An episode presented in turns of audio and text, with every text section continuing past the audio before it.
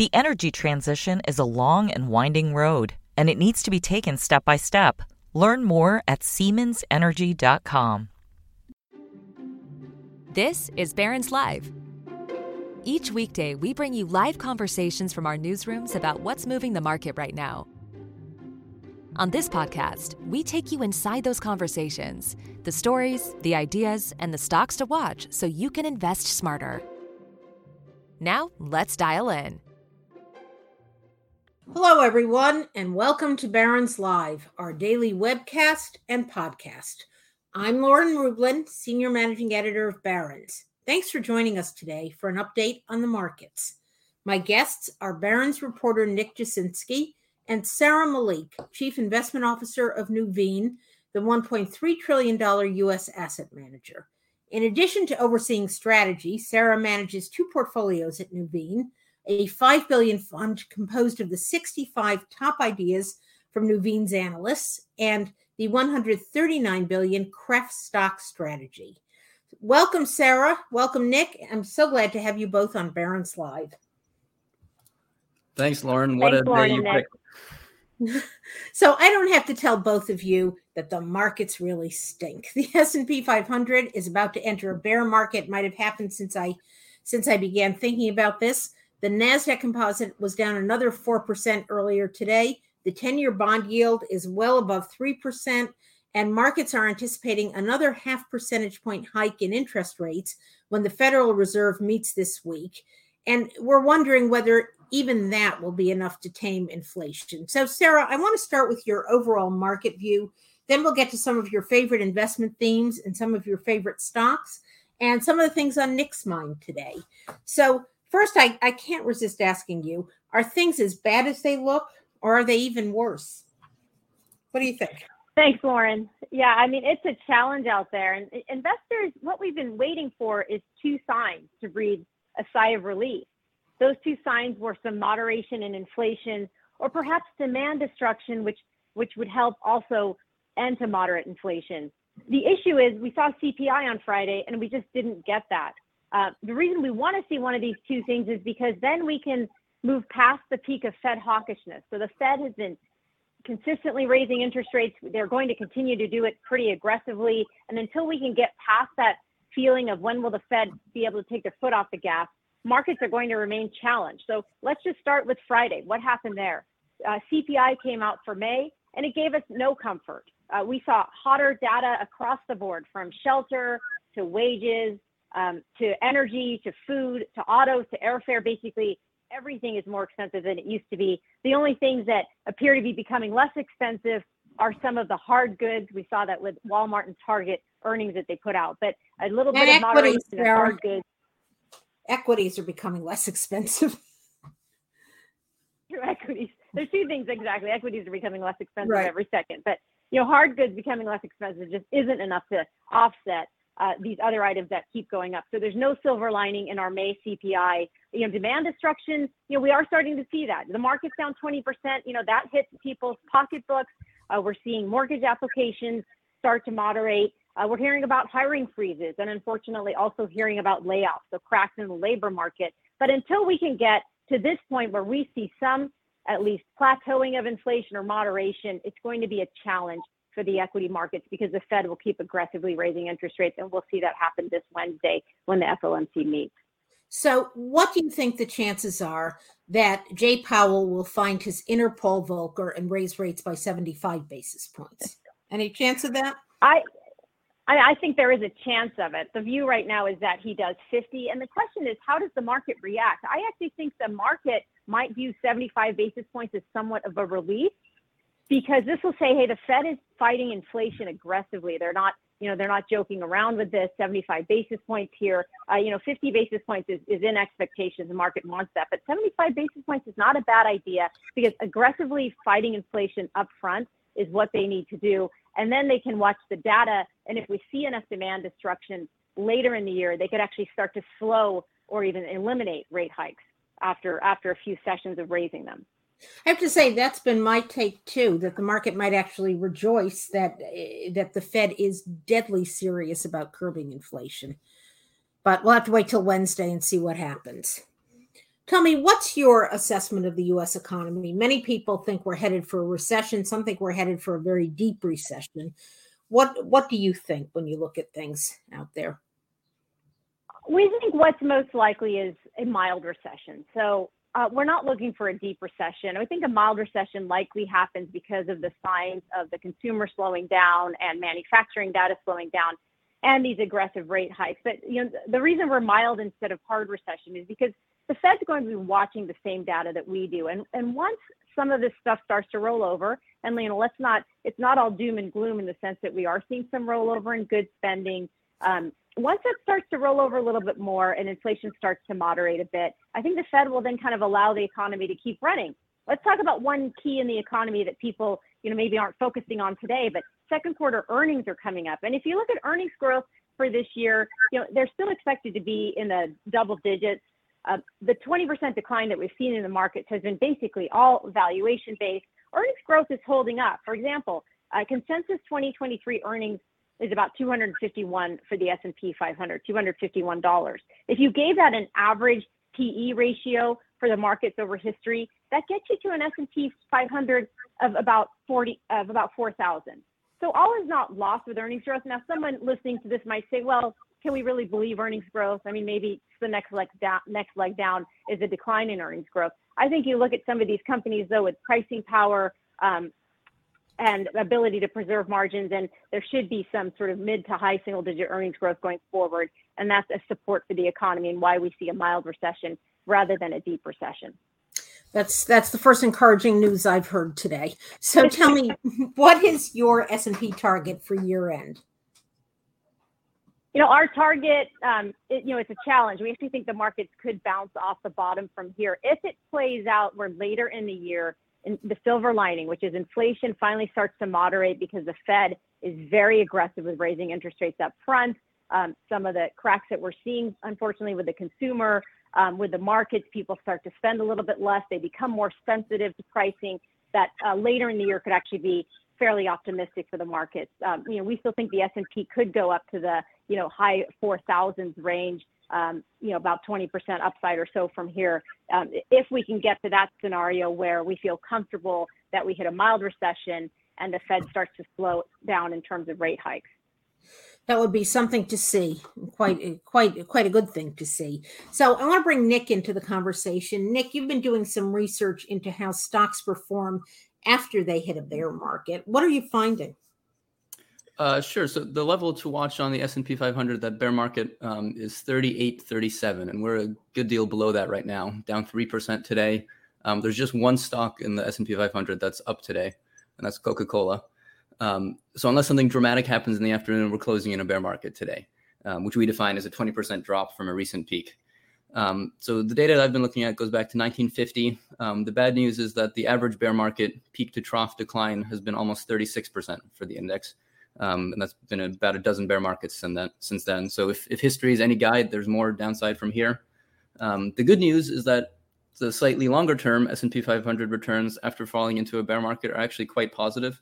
The data show that over the following month, the index has been up 83% of the time, by an average of about 4%. And then over the next year after falling into a bear market, the S&P 500 has been positive 75% of the time since 1950, and it's climbed about 17% on average in that time.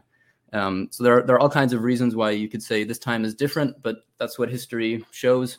Essentially, that mean reversion is a pretty powerful force. So if you look at long-term stock charts, it certainly bears that out, but they're very painful when you're in bear markets. Absolutely. Sure. Sarah mentioned earnings, and it's something we watch a lot at Barron's. We are pretty much done through first quarter earnings season, but we are going to hear from Kroger, the grocery chain, on Thursday. Nick, tell us how Kroger stock has been doing this year and what the consensus estimate is for earnings. Kroger stock has certainly been a defensive pick this year. It's up about 11% year to date, or I should say that's what it was through Friday. That was before today's drop, versus the S&P 500, which we know is down about 20%. It's a massive grocery chain. I think with a lot of earnings this past earnings season, the focus will be on profit margins. As everyone knows, there's inflation out there. Costs are going up. Kroger so far has been able to pass those along, and investors will want to see that continuing, not just in the reported quarter, but also in any guidance that management gives or updates. Revenues are certain to be up. Analysts are forecasting on average about 7% growth from the same quarter a year ago. That's for the February, March, April quarter, by the way, which is the fiscal first quarter for Kroger. So like I said, the focus will be on profit margins. And that 7% revenue growth, EBITDA is forecast to be up less than 5% and net income about 3%. So some contraction is expected, and that's due to rising cost of fuel, labor, the products they sell. As we talked about on this program, that hit Target's margins very hard last month. Mm-hmm. Kroger is less discretionary. It's groceries, so they should have some more pricing power, but investors want to see that in the numbers, and especially with the stock up a lot relative to the market, the bar is pretty high. So it's, so I was looking at the options pricing, which is implied volatility of about 7% the day after the earnings announcement. So that's in either direction. So there could be some exciting moves later this week from Kroger. Be an interesting one to watch for sure. So what is your take on overall first quarter earnings and the outlook ahead? First quarter altogether results were good. S&P 500 revenues were up 14% year over year. Earnings per share about 11.5%. So there was some margin contraction, but those are double-digit growth. That's good numbers no matter what. How you slice it, unsurprisingly, energy stocks were the best. Problem sectors were financials, which I know you've talked about on this call a lot as well, the loan loss reserves, some other issues that big banks in particular were having, and then some of the consumer discretionary companies, particularly the e-commerce part of that sector. In general, investors have been more interested in punishing companies that miss rather than rewarding those that beat estimates. So this is, just to cite my sources, these are stats from Jonathan Golub over at Credit Suisse. In the first quarter, S&P 500 stocks that beat earnings and sales estimates beat the market by 1.7% on average the next day, while those that missed both of those lagged by almost 5%. So it's been asymmetrical. Mm-hmm. And then you asked about the second quarter. I think there will be more of the same, even more of a focus on profit margins in this inflationary environment, and lots of interest and commentary from management teams on the demand that companies are seeing from their customers, whether that's consumers or business to business or industrials. Are there signs of a recession or a meaningful slowdown? Can companies continue to pass along their costs? And now just in terms of numbers, what analysts are expecting right now for second quarter, EPS consensus is up 5% year over year. That's compared to 12% in the first quarter. And then that estimate has declined by about 1.5 points since the end of March. So nothing dramatic, but it is a slowdown already in the numbers, and those estimates have been declining slightly. Well, any upside surprise is probably going to get a great reaction. We'll see. Depends on investors' mood. We will see. Interesting statistics. So, Sarah, I want to move on to how you position a portfolio. Before we get into that, I'll remind listeners that we're going to take questions at the end of the call, so please type them in for us, and we'll set aside some time. So, as an active money manager, you have to stay invested no matter what the Fed does, no matter what the market does. So, I'm curious where you see the best opportunities today for investors in both stocks and fixed income. Sure, Lauren. And two themes I would talk about in this is, first of all, be careful about trying to solve yesterday's problem today. And I would caution people to try to be too cute when it comes to market timing. And Nick made a good point. You look at this defensive sector, consumer staples. These are the cereal companies, the food companies, Kroger, grocers. They have been performing very well year to date because they tend to be defensive. To us, these stocks look expensive. In tomorrow's market, I think that it's tough to come in and buy a stock that's outperformed by so much year to date. Everyone's been hiding in these kinds of stocks. So where do we go from here with a market down 20%? I think there are some good values across the board. Our number one sector coming into this year was actually energy. The reason we like energy, we like it for three key reasons. One is supply of oil is very limited. Demand has been increasing with the reopening. And then most importantly, in a cyclical sector, producers are being disciplined. So they're returning cash to shareholders. They're focusing on moderate growth. That's keeping the cycle tight and a very strong cycle for energy stocks. We could see this being a multi-year cycle over time. Secondarily is actually a very unpopular sector, unpopular today for sure, is growth stocks. Now think about growth stocks here. These are the companies that are less leveraged to economic growth. So we are aware that economic growth is declining. And if we hit a recession, the companies that should continue to grow quite well and have pricing power are some of these growth stocks in areas such as software. And also you can look at mega cap, but as Nick mentioned, you need to be careful about staying away from companies that have a lot of competition or don't have resilient business models. Another area that we like in equities is looking at the retailer. A lot of carnage in this area, because of Walmart and what happened with Target. But when the consumer gets a little bit more nervous and weaker, they tend to trade down. So companies like TJX and Costco are of interest. Costco has a resilient business model because of their subscription model. They can raise prices in that. They turn over inventory very quickly. They've gained more control over their supply chain, which is crucial for companies right now. So we like Costco, and then off-price retailers like TJX are interesting because people will likely trade down and want to spend less on the stuff that they're buying. Switching over to fixed income, it's been a huge headwind for fixed income year to date in a higher rate environment. The traditional 60-40 equity fixed income portfolio has not worked well at all this year. Usually that is a nice source of diversification. So what do we do in fixed income? We are seeing some very nice total return characteristics in areas if you want to take a little bit more risk, such as high yield. For example, high yield municipal bonds. The fundamentals of those areas remain very strong because the states are very strong, and that's the backing for these municipal bonds. And then within fixed income, we also like companies in the credit sector. These are companies with strong balance sheets, strong free cash flow. You can find yields above the mid-single digits, total return in the high single digits in some of these areas now. That sounds inviting. Tell me, if we go back to energy, are there particular stocks that you like there? Sure. So we're switching over, looking at some of these refiners like Valero. They benefit from more barrel growth in energy. This is a disciplined company focused on capital structure. They tend to lag some of the larger energy companies, so it's a later in the cycle play. They're returning a lot of cash to shareholders. We talked about that. They're returning up to half of their cash flow from operations to shareholders, and they have a very nice tailwind because of their structural product slate. So that's a company that we like. We think the management's very strong, and responsible investing in ESG is an important part of the energy sector, and we like the companies that are providing the bridge to a better climate. Valero has a focus on renewable diesel, and that program they're investing heavily in. So these companies, not only are they benefiting from high oil prices and what's going on in the energy sector, but they're going to take us to the next generation of more climate-friendly technology. Mm-hmm. It's a long journey, but good point. What about growth stocks? There are so many to choose from, former growth stocks perhaps, but what do you like in that category?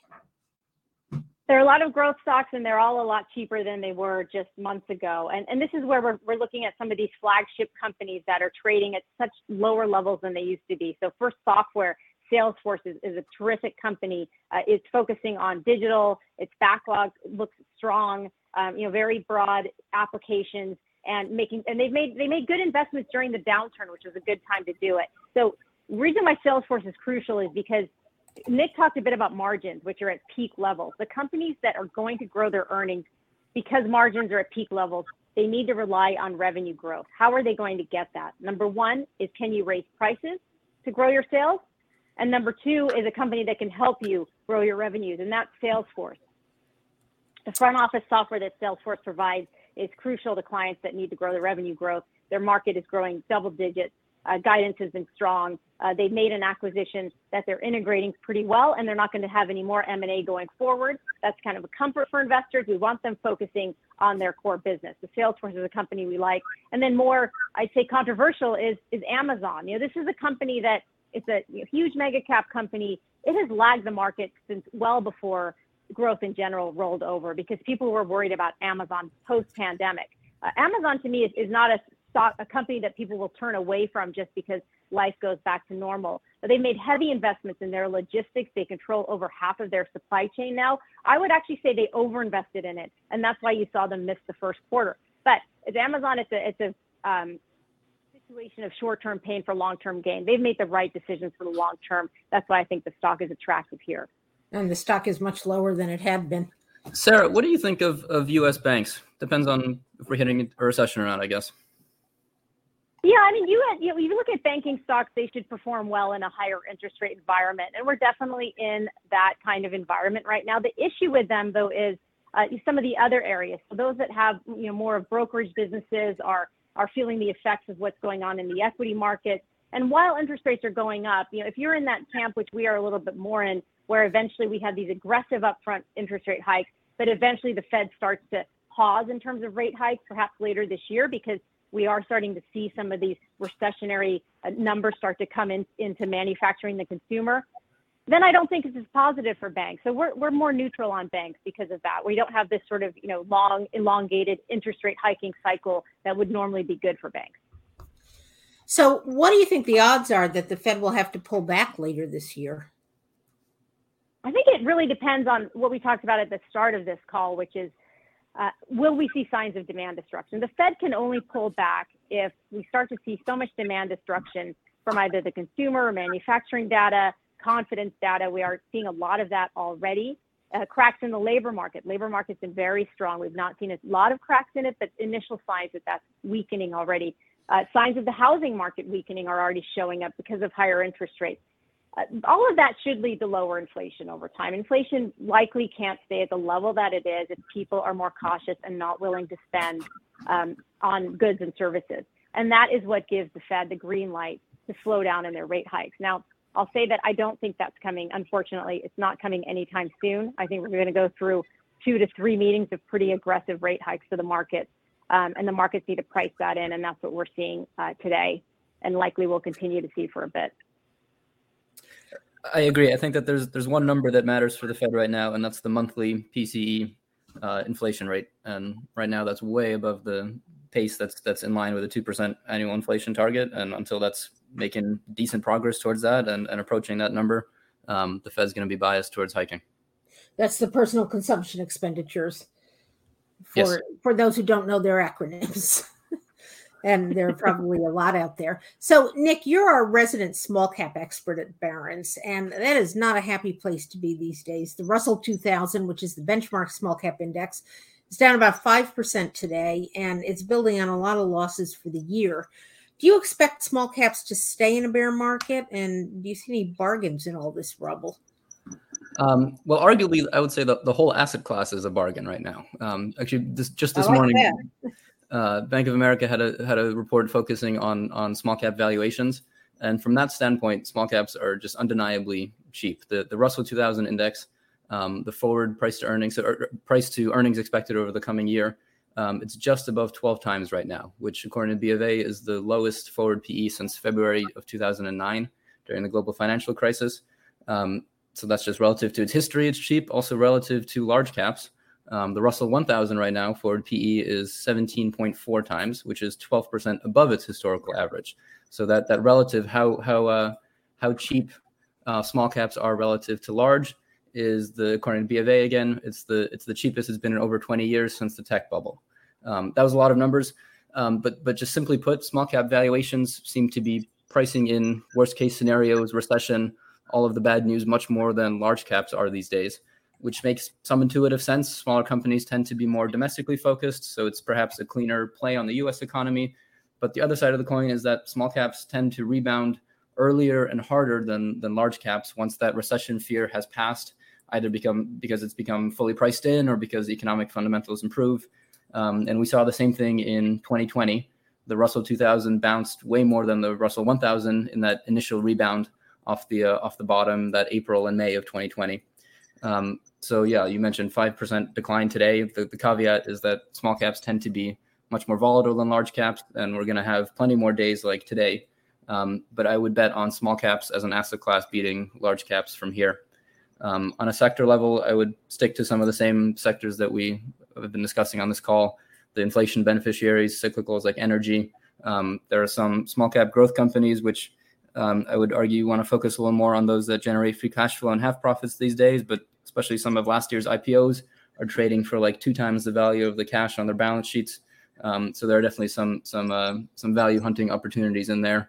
I'll just mention a few recent Barron's picks. One is Wesco International. WCC is the ticker there. Al Root picked it. That's an industrial that's benefiting from, I would say, basically electrification of everything. They just announced a big buyback program. Jacob Sunshine picked Progeny. PGNY is the ticker. That's in the healthcare space. It helps corporations provide fertility treatments for its employees. And then one more I'll mention is one that I recently wrote about. It's called Genco Shipping. They're a U.S.-based dry bulk shipping company. There are super high shipping rates right now. They just implemented a very interesting dividend formula that's tied to cash from operations. And the stock right now, at today's decline, yields about 16% in dividends annually. Wow. So that should wake people up, right? Yes, that's a juicy yield. Yes, for sure. Well, thanks for that. We tend to lump small caps often in with the broader market, but sometimes it pays to take a look at the asset class through its own microscope. So another question from me, Sarah, and then we'll go to some listener questions. I wonder if you have any advice for retirees or near retirees in this market. We've been writing a lot about that. It's getting a lot of attention. What do you think? What should people be doing? We talked a little bit earlier about being careful of overly timing the market, because we learned during the pandemic, too, that a lot of people, exited the market at the wrong time and spent a lot of time trying to get back into it. At a time like this, I would say look at your portfolio, rebalance, and as Nick says, then you will rebalance likely into asset classes that are more attractive on a valuation basis. Take a look at your portfolio and make sure you have high conviction in what you own. So you want to own companies, strategies that are resilient in this kind of environment. Our expectation is a mild recession, but make sure that what you own could make it through a hard recession, because you want to make sure you can come out on the other side of this. And I think rebalancing really helps, and legging into attractive asset classes, because it's very difficult to time the bottom in any of these asset classes. So slowly, averaging into some of these areas, I think it will end up paying off over the long term. Makes sense. So a couple of questions from listeners. Mark asks, how would you recommend allocating assets on the brink of a recession? You mentioned that the 60-40 portfolio has really not lived up to its billing this year. So how would you recommend allocating assets at this point? Well, for example, at Nuveen, we're a multi-asset class firm, and about 85% of our business is public equity and fixed income. But other than that, we're in alternatives. So there are other areas that we can look at, ranging from real assets that are more leveraged to inflation, to private credit, private equity, other areas where you can find more resilient companies that have less volatility and some nice returns and yields on them. So we're also looking outside of traditional asset classes for areas of safety. And I would be careful that the issue with being on a brink of recession, which is about where we are today, is, as Nick mentioned, a lot of the companies that are resilient during a recession have already significantly outperformed. And that's why I mentioned, be careful of solving yesterday's problem today. I'd be more careful about going into these areas that have already had very strong performance. I'm more interested in finding those high quality companies and strategies in areas of the market where I believe in the fundamentals, but now the stocks and the prices across these asset classes are at a significant discount to where they are in the past. So I want to go back to energy, because when I looked this morning, the XLE, which is the energy ETF, was up 61% year to date. And yet many people are still bullish on energy. Why is that? Is that because the indexes come from so far behind over recent years? It's the fundamentals of the sector. The tight supply, it's very difficult. Even when you see these announcements of governments or areas in the world adding supply to energy, it really doesn't make a dent to really supply meeting demand. So you have this, energy was beaten down for probably a decade. Oil prices were in a pretty low trading range. And I think we can get into a multi-year cycle here because of the tight supply, strong demand, and the fact that the producers are behaving differently this time. It's still fairly underowned by money managers around the world. So that's interesting too. Exactly. It's up 60% year to date, but people aren't really believing that this is a real cycle yet. Some believe it's mostly because of the Russia-Ukraine war. We would disagree and say this could be a very tight cycle going forward. It's underowned. That's why this is an area where, even though it's been a strong sector year to date, and last year it was had very significant outperformance, and we came into this year saying we still think it's the best sector for this year. I think it's a multi-year play here on energy because of the dynamics of the fundamentals of what's going on within the industry. And in 2020, you couldn't give the stocks away. Exactly. Funny thing about that. So Amira, go ahead, Nick.